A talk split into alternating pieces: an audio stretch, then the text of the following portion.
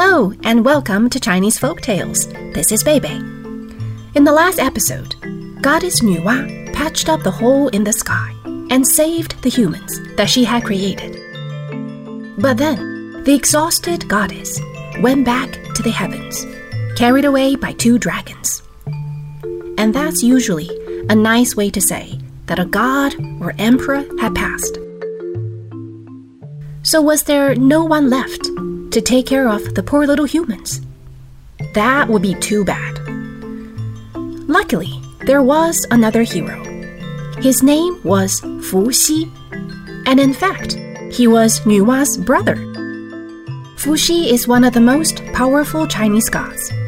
In fact, he's considered as one of humanity's original ancestors in Chinese mythology. Sort of like mankind's first male ancestor. He's credited with several very important innovations that helped humans to flourish. As we will find out soon, he's also a cultural hero and a very benevolent god in ancient China. Did I mention that he didn't have legs, but had a serpent's tail instead? In some artworks, he's simply portrayed as a wise, sage like old man dressed in animal skins or long yellow robes, probably to cover up the serpent's tail. Back in the days of giants and goddesses, people didn't know much about the natural world. We now measure time by year, by month, and days, and there are four seasons in a year and all that. But for the people living at the times of Fuxi, they saw the sunrise, and then later they saw the moon. People around them got sick and died, and no one really knew why things were the way they were. Were there any patterns to any of this? People lived with so many questions and also so much fear. Other people took things as they were, Fuxi watched and thought and remembered. There were secrets waiting to be discovered.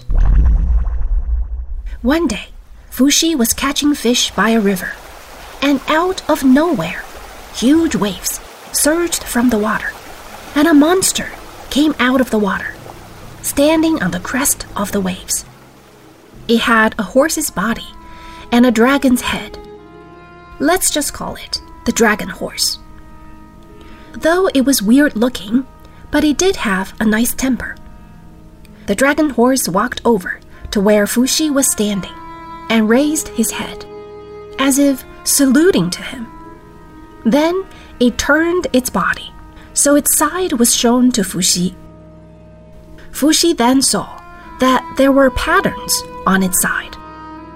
They did not look like anything he was familiar with. He wondered what it all meant. Fuxi tried to memorize the patterns. And when he was done, the dragon horse lifted his hoofs, threw back his head, and neighed. Then he ran back to the water and disappeared under the waves. The roiling water calmed down right away, as if nothing had happened. When things quieted down, Fuxi stood there, bewildered. What had just happened? I thought I was the one with the magic here, he must have thought. He drew on the ground the pattern that he had seen on the body of the dragon horse and named it the Eight Diagrams, or Ba Gua in Chinese. He stared at it day after day, waiting for its meaning to surface. Finally, one day, the arrangement of the long and short lines started to make sense. What he saw were patterns of changes in the universe. And from these, he could predict the future of everything. Wow! This is the legend of the pattern on the dragon horse. The dragon horse was presenting the secret of the universe to Fuxi on a silver platter. Fuxi was very observant. One day, he saw a spider web with a huge spider in the middle, spitting out silk and weaving its net. Just then, a poor little bug fell on the web and got stuck. perfect lunch for the weaver. Now, someone ordinary could see the same thing a hundred times and not make anything of it. But Fuxi started thinking. He found some strong hemp leaves and twisted them into ropes. He then made a web with the ropes, just like the spider web. He showed his work to his people, but no one knew what this was for. Fuxi explained With this net, we can trap animals in the forest and fish in the river. Then you won't go hungry anymore. That sounded too good to be true to the people.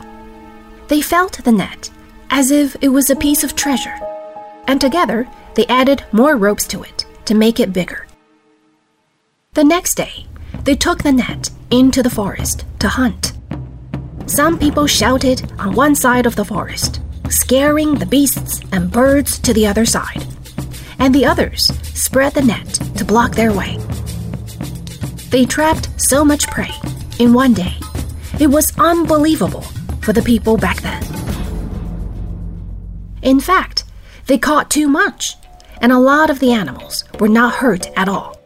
So Fuxi told the people to raise the smaller ones. And since then, people started domesticating animals, such as sheep and chicken. So you get the idea. Fuxi was the great inventor of the ancient times. There are many folk tales of such inventions because people didn't have much back then, and everything started from scratch. Later, people learned to use fire, to build living spaces, to farm, and to make clothing. All of them took a long time to come about, and took even longer to perfect. In fact, none of the great inventions came to someone well developed. Maybe they started as one small inspiration, but it often took contributions from different people to improve over time. Some even took hundreds of years to come near to what we see and know. But to pass down the stories of these inventions, people contributed them to a few powerful figures, including Fuxi. So now we have nets, and domesticated chickens. What came after this? Well, let's wait till the next episode. Bye for now. This is a China Plus podcast. Special thanks go out to Sanlian Zhongdu for their help in creating the content for this show. If you like the podcast, please give us a rating and be sure to subscribe wherever you listen.